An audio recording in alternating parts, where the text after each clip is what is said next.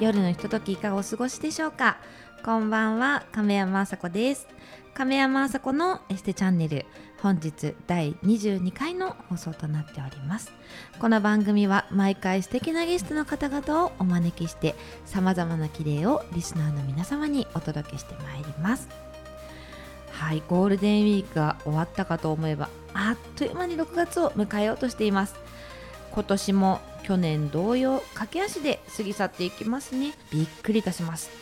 最近は一般的になりつつあるハーフバースデーなどはご存知ですか？誕生日というと年に一度という認識ですが生後半年を今はお祝いするという風習が若い子を中心に定着しております。ですがこの風習は日本独特でしてもともとはアメリカやイギリスで長期休暇中にお誕生日をお祝いしてもらえないのはかわいそうということで半年前倒しで行ったりまたは半年後にお誕生日をみんなでお祝いすることをハーフバースデーと言います。なんだか素敵ですよね。みんなでお祝いしてもらった記憶私もたくさんありますがいつでもどんな時でも嬉しいですよね。私の誕生日は11月です。皆さんハーフバースデーお待ちしております。それでは亀山麻子のエステチャンネルスタートです。この番組は株式会社ベリテの提供でお送りいたします。さあそれではゲストの方にご登場いただきましょう株式会社ソルト代表取締役土倉光平さんです。よろしくお願いいたします。よろしくお願いいたします。はい私はよく存じ上げているのですが自己紹介を少しお願いいたします。はい。あのー、1977年生まれで、はい、えっと、神奈川県の川崎市というところで生まれまして、うん、で、はい、まあ、生まれも育ちもずっと川崎で、はい、まあ、現在も川崎で、はい、えー、おりますと。で、昨年ですね、会社立ち上げまして、でそれも川崎で、はい。えー、会社を立ち上げて、えーと、今はですねマーケティングのコンサルティングのお仕事をさせていただいてます、うんうん、えーと、大学時代はあの明治大学ラグビー部というところで、大会のラグビーでバリバリやってまして、はい。えー、体力と、はい、気力、はい、これは誰にも負けません。よろしくお願いします。なるほど。ではそのラグビーで培われたということなんですけれども、はい、私ラグビーあんまりよく分かんなくて実は静岡県出身でサッカーがとてもあ、ねうん、あの有名なところなんですけれどもここからが重要で、はいはいはい、実は県に1個しかないのかな多分ラグビー部があるんですよ。私がいた高校が。なん、ね、なので校庭にこう、はいはい、ラグビーのあのなんていうんですか、ね、そうゴールを見ながら勉強してました。うん、あ本当ですか。そう。だからちょっと馴染みがある。ね、そう。珍しい、ね、珍しいって言われますすごく。でもルールはわかんないです。いやこんなワールドカップ盛り上がったの だいぶ盛り上がりましたけど。野球もわかんない。この間盗塁ってなんだって言われて多分あの走ってるやつですっていう 言ったぐらいなので、でも合ってますね。そう。それで合ってるから会話が終わっちゃったんですよ。確かにね。そこはあえて間違えるところに。多分でもあの走ってるのがそうですって言って。すいません。いやいやいやよろしくお願いします。はいよろしくお願いします。でもさっき気になったのが川崎にずっといらっしゃるっていうことなんで川崎でも広くないですか？すごく。そうですね。えっと、海側からまあ内陸までねそうですよね。生まれと育ちは内側、はい、内陸側で、はい。えっと、もう高校生ぐらいまでですね、はい、でその大学の時に寮だったんで世田谷の方行って、はい、で今は真ん中あたり、うんうんうん、あの武蔵小杉っていうところなんですけども、はい、そこで会社もやらせていただいてます、ね、あの私大手のエステサロンに勤めていた時に、はいはいはい、あの実は、まあ、エリアマネージャー統括やってたんですけれども、はいはいはい、母店が川崎だったんですよ。あそうなんですね。そう。なのでね川崎すごい知ってる。あじゃあでもあれですね。川崎駅の方駅が自分の母店のお店で小杉は自分の見てるエリアだったんですよ。あ統括されてるエリアだったんですね。そうなんですよ。だからよくねマルエスとかにお昼ご飯買いに行ったりとかしてます。今ないんですよね。今ねいやあのー、そう。駅ビルの中に入っちゃってます。えマルエツさん？東急スクエアって駅ビルがあってあなんかすごい変わっちゃいましたよね。めちゃくちゃ変わって今、うん、なんですかねタワーマンションが多分十何本建ってんじゃないですかね。なんか何かで見た時にええ私の知ってる武蔵小杉じゃないと思った。そうですね。そう。だいぶ変わっちゃいましたね。そうですよね。数年で、うん、うんあれ何区だ？中原区ですね。中原区、そうそうそうそう。それであの私ちょっと聞きたかったのが、はいはい、あのちくらさん中原区で活動されてるじゃないですか。はいはいはいはい、あれ何ですか？私知らないからちょっと教えてほしいんですよね。なんで知ってます？かフェイスブックですか？そうフェイスブックで見てなんだこれはと思って。あめちゃめちゃ盛り上がってるそうなんですよ、ね、のじゃないですか。おかげさまあれ。であれちょうどだから去年の4月がこうはコロナがこうまあ徐々に盛り上がってきた言い方よくないですね。うんそうそうですね。ま蔓延してきた時に、はい。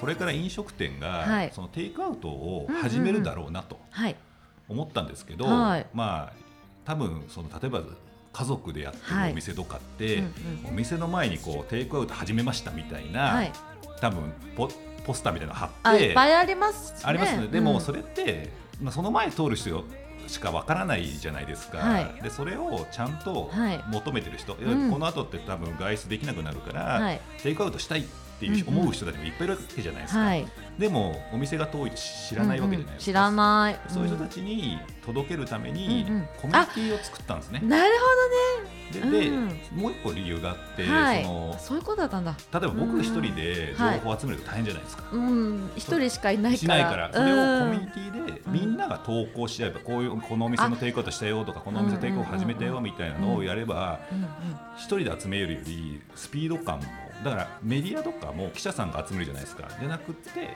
コミュニティのメンバーで集めると。でやってで集まって情報を僕の方で Google マイマップ使ってマップ化、統括してるんですねじゃあそこ。そうなんですよ。でテイクアウトマップ作って、それをやったら役所区役所、長良区役所が一緒にマップ作りませんかって言って、そのマップを印刷してフライヤーとしてこう住民の方に配ってみたいな活動をしてて、それが今も1年経ったんですけど、はい、1年もやってるんですか？そうそうそうなんです。よ継続してるがすごいですね。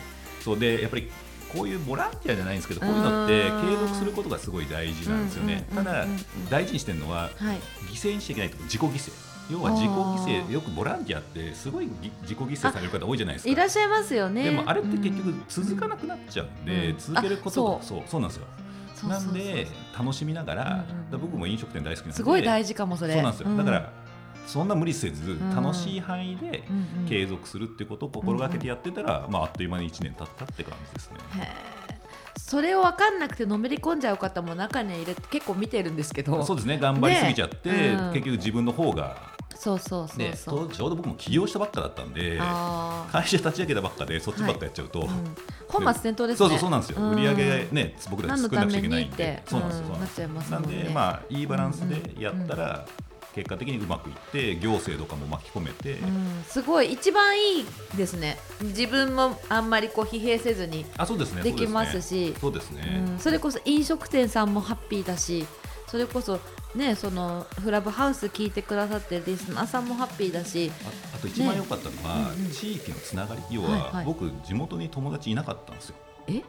本当に。地元にいるのに？地元に地元って言ってもその内陸の方だったんであそうか中原は。だいぶそう川崎大きいですもんね。だから友達とか知り合いほとんどいなく全然違うかもそれだったら。でもこの中原おうちごはんってコミュニティなんですけど、はい、それをやりだしてから知り合いめちゃくちゃできて、うんうん、この前も飲み屋行ったら、うんうん、そのおうちごはんの人たちがどんどん普通に飲みに来たりとか、テイクアウトしに来たりとかで結局6人。そう楽しいんですよ。めちゃくちゃ楽しそう。そういうつながりが、飲み友。飲み友がどんどんできて、で最初オンラインのコミュニティだったんですけど、結局オフラインにもつながって、今めちゃくちゃ飲み友達いるしお店の人とももうだいぶいろんなお店仲いいんで、楽しいんですよ。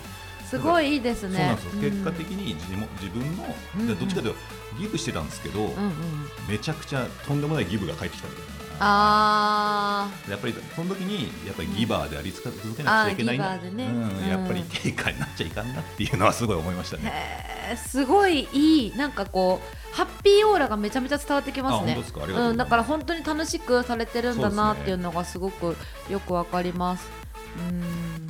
でもお酒のつながりってなんだか不思議ですね。そんな仲良くなっちゃうしまあそうですね、うん、そこから仕事とかにも多分つながったりとかないですいやありますね。そうですよね、うん、まだそのお金の動向は発生してないんですけど、はい、まあ、どこ言っちゃっていいのかわかんないですけど、うんうん、実は僕この前川崎市長さんと座談会があったんですよ、うんうんうん、へまあ、こういう要は私のようにこう中原区とか川崎市でこう、結構地域活動されてる方5人かなと市長さんと、はい、すごいそんな呼ん呼んでお声かかったってことですよね。すごい。中原区役所さんが主体でやられてて、はいはい。で区役所の方たちがみんなこう聞くみたいな。っていうのがあったんですけどでその時に最後こうなんかあれなんですかねサイコロ振ってうんうんうんテーマ来てし決めて喋るみたいな。感じだったんですけど、はい。で最後こう今後の、まあ、要はやりたいことみたいなのがあって、はいうんうんうん。でまあ、僕本当にあ後で出てくるかもしれないけどキャンプとクラフトビールがすごい好きで、キャンプ場経営しながらブルワリーやりたかやりたいんですよ将来ああすごいいいかも。でそれをポロ流って言ったんですよ。うん。将来やりたいんですって言ったら、うんうんちょうどその参加者の方がその武蔵新城という場所の不動産あ新庄の結構やってる方はいがいて、終わった後に「土子さん」って来て、うんうん。あの伊豆高原にはい300坪坪あの土地あるから、はい。かすただで貸すんでやっていいっすよみたい何ですかそれただとか。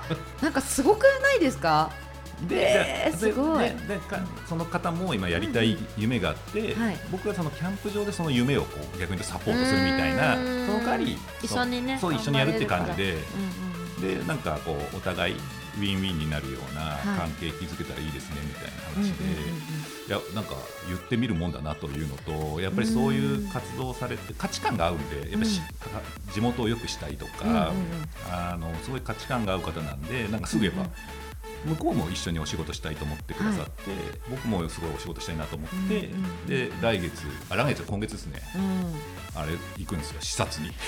えー、実現しちゃいそう。そうなんですよ。であとねすごい。スピード感が速くてめちゃくちゃいいですね。そうお仕事できる人はすごいスピード速い速い。速いですそれは絶対そう。そうですね。うん。それでなんかわかりますよね。どういうこう風にこうお仕事を捉えられてるのかとかそうですね。そうその真剣さじゃないですけどすっごいよくわかります。いや本当に。なんでちょっともしかしたら夢が叶っちゃうかもしれないなと思っててへー。それが楽しいですね。正直、はい。独立されてるじゃないですか、はいはい。独立も夢だと思うんですよ、はいはい。夢だったと思うんです、はいはいなんでだろう？夢を叶える人って独立も、まあ、パワーいることだと思うんですよ、はいはいはい。私もすごいパワーがいったことなので、はい。はいはいそれを0から1にしてるじゃないですか要は、はいそうですね。うん。で今回も0から1にしようとしてるわけじゃないですか、01ができる人って何でも01にできると思う。なんですかね、まあ、役割ですよね、僕たちみたいな01で生きる人間が01やって、うんうんたはい。だとはいえ、その運用とかそうはいいう拡大するのが得意な方もいらっしゃるんで、うんだからコンビでとかうん、いい組み合わせで、うん。まあ、いいそれこそ人との出会いというか、うん。まあ、そういう方々と一緒に組んでやれると、すごいいいかなと思いますね。そうあのビールがねすごいお好きでいらっしゃって、はいはい。クラフトビールすごい詳しいですよね。あのそうなんですよ。でもこれがハマったのでも1年前ぐらいでうん。ビールをちょっと作りに行ったんですよ。やっぱりその昔から酒蔵を最後はお酒作りたいなと思ってたんで でまずは作らないとと思って、ただワインとすかウイスキーとかで時間かかるじゃないですうか、ん。ビールって1か月ちょいなんですよ。あそうなんです。あのあそこに押し上げの方とかにも今いっぱいありません？あぐもうブルワリーちっちゃいマイクロブルワリーいっりますよぱいあるんで。ね隅田川見ながらみたいな。ますね。で僕あのはちょっと茨城の方に作りに行ったんですけど。え茨城まで行ったんですか？まあちょっと そこしか予ですね。予約取れなくて、で作ったら、うん。やっぱり自分のこう知識のなさ、まあ、やっぱり例えばホップとかの種類とかも全然わかんないし、はい。そのビアスタイルって100種類以上あるんだけど、うん。まあそれこそ当時なんか IPA とかペールエールぐらいしか知らなくて、うん。私もわかんないそれくらいしか。そう。で作ったらめちゃくちゃ楽しかったんですけど、はい。なんかもっと知りたいなと思って。うん。でそこからどんどんハマってって、はい。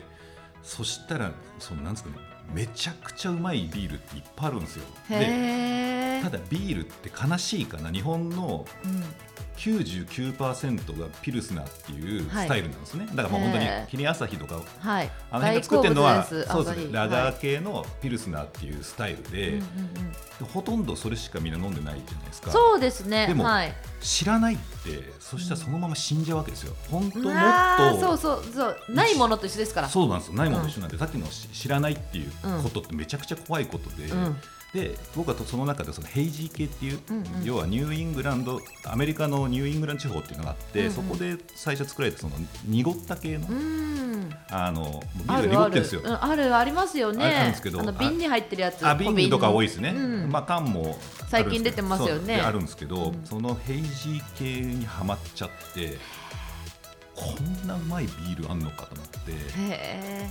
でそしたらジャパニーズのその、ブルワリーさんとかでも、はい、やっぱり今すごい増えていて、うん、でいいやっぱりアメリカ発祥なんで、はい、アメリカの会社さん結構すごいいいの作るんですけど、あの日本の会社さんの中でもすごいいい平時系作る、うん、まあ、特に有名なのはその宇宙ブルーイングっていうあなんか聞いたことある。山梨のこにある、うん。あのブルバリーさんがあるんですけど、うんうん、まあもうレアすぎて、はい、もう本当買えないんですけど。へえあれじゃないですか。値段が合ってないようなものになっちゃってるんじゃないですか、まあ、希少価値高いんで、ね、普通にお店で飲むと皆さん、まあ、ある意味乗っけてレアビールとして。ですよ、ね、でも、うん、もうめちゃくちゃうまいんですよ。なんで、まあ、そこからもハマっちゃって、はい、で今だから普通のビール飲めなくなっちゃったんですよ。もう。えー、すごいなんか贅沢な舌になっちゃいましたね、まあ、なっちゃうんですよ。物足りなくなっちゃうんで。いや美味しいんですよ。美味しいんですけど、うんうん、やっぱりそのクラフトのそういうヘビーなやつにはまっちゃうと戻れなくなるみたいな、イメージ的にですけどそれこそなんか歴史が違うじゃないですか、はいはい、ワインもそうだけど、はいはい、日本のワインの歴史ってすごい浅いから浅いですね。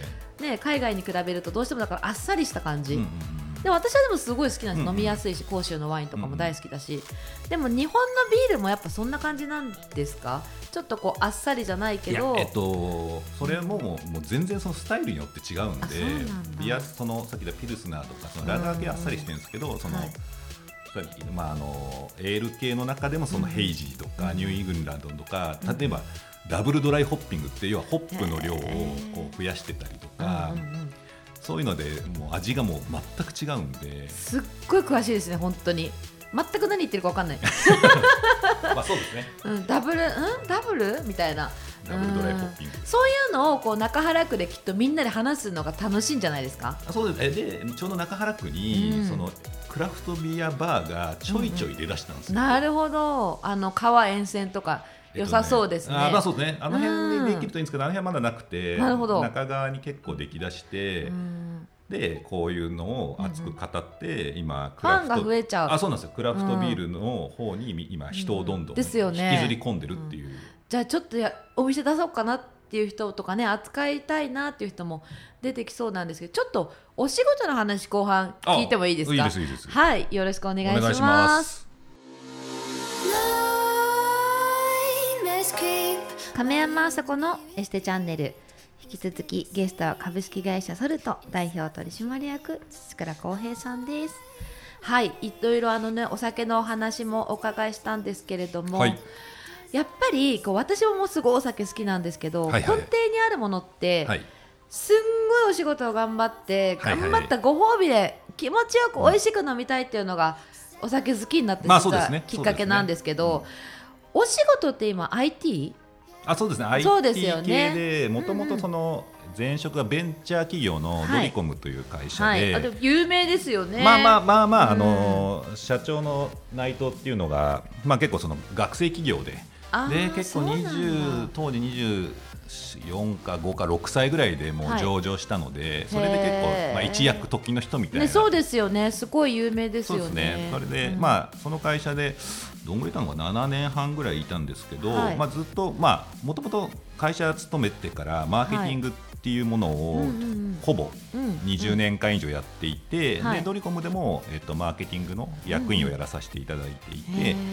でまあ、マーケティングだけじゃなくて例えば広告事業を見てたりとか、はい、あとは組織開発って要は組織を作る、はい、よくミッションビジョンバリューとか言,、言うんですけど、うん、まあ、そういうの、うん、ごめんなさい。浸透させたりとか、はい、なんですかね例えばこうアメリカの会社とかって、はい、ね、何を俺たちはこういうビジョンを成し遂げるんだみたいなのがあって、うんうん、そこから、はい、だから僕たちはこういう行動をするとか、はい、それでそれを従業員に浸透させるみたいな。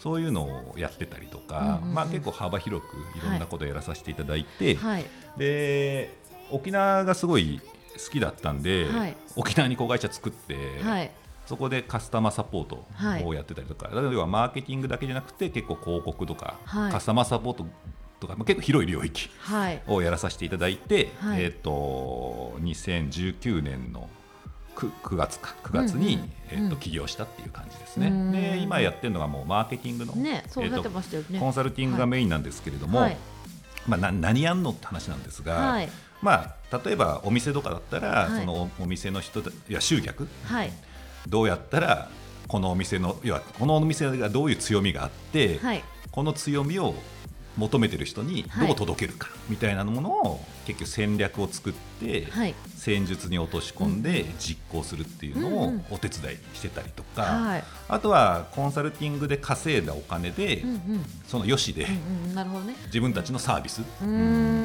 あのやっぱり最後はチャリンチャリンのビジネス作りたいんで、チャリンチャリンビジネスを今な、もうみんな目指してます。そうそうそうそう目指すところで 今チャリンチャリンビジネスを何個かあの企画走らせてて、まあ、結局今の時代って何が当たるか分かんないんで、うんうんうん、それは小さな実験。確かに何が当たるか分かんないっていうのは、うん、それこそ現場をいろいろマーケティング見てきたからこそ言えるんでしょうね、はい、いやもう本当ねこれが来るの？っていうのが。そう。昔はそうだったんですよ。昔はある程度逆に言うと企画しっかりやって、はいあのやればある程度当てられたんですけど、はい、もう今はもう何当たるか本当わかんないんで本当にちいちゃくちいちゃくっていうかいろいろそうで実験をもう実験やっていけそうなやつにまあ、ぶっ込むっていう感じで今はどっちかというと小さな実験を何個か走らせつつ、まあ、コンサルさせていただいてるって感じですかね。まあ、それもそれこそいいものを、ね、おっしゃってましたけどいいものを作っていてもそれをこう届けられない人が多いんだよっていうのをすごいね、おっしゃられてたのでそのツールとして、まあ、今はこうね、ローカルの飲食店をこうつなげてらっしゃるっていうツールでお使いなんですよね。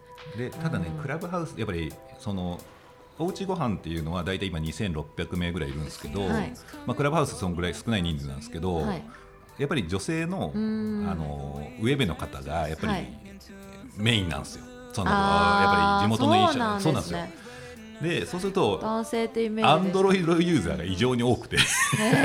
あそっかそっか。案外多いんですよ。なんでわかるかもそうかも、うん、で皆さん、うん、あのできないです、ね、できないんですよ。できないんですよ、だからそそういうのはもありますけどね。まだ。なるほどね、逆にでも聞き逃せないからこう絶対その時間に聞きたいっていうそうですね。プライオリティもあるので。あるしそうですね、うん、なんでまあ時間もそのやっぱり子供の寝かしつけぐらいがちょうど終わるぐらいの時間に、皆さんがまあ夜のひとときを楽しめるような感じでその時間にやらさせていただいてるっていう感じですね。この時間も夜なんでこのラジオも。そうですね。はい。夜です、ね、9時ですから、うん、またあのあれで言っといてください。クラブハウスあわかりました。了解です。宣伝お願いします、はい、マーケティングのプロにマーケティングをお願いします。出ましたと言っておきます。はい。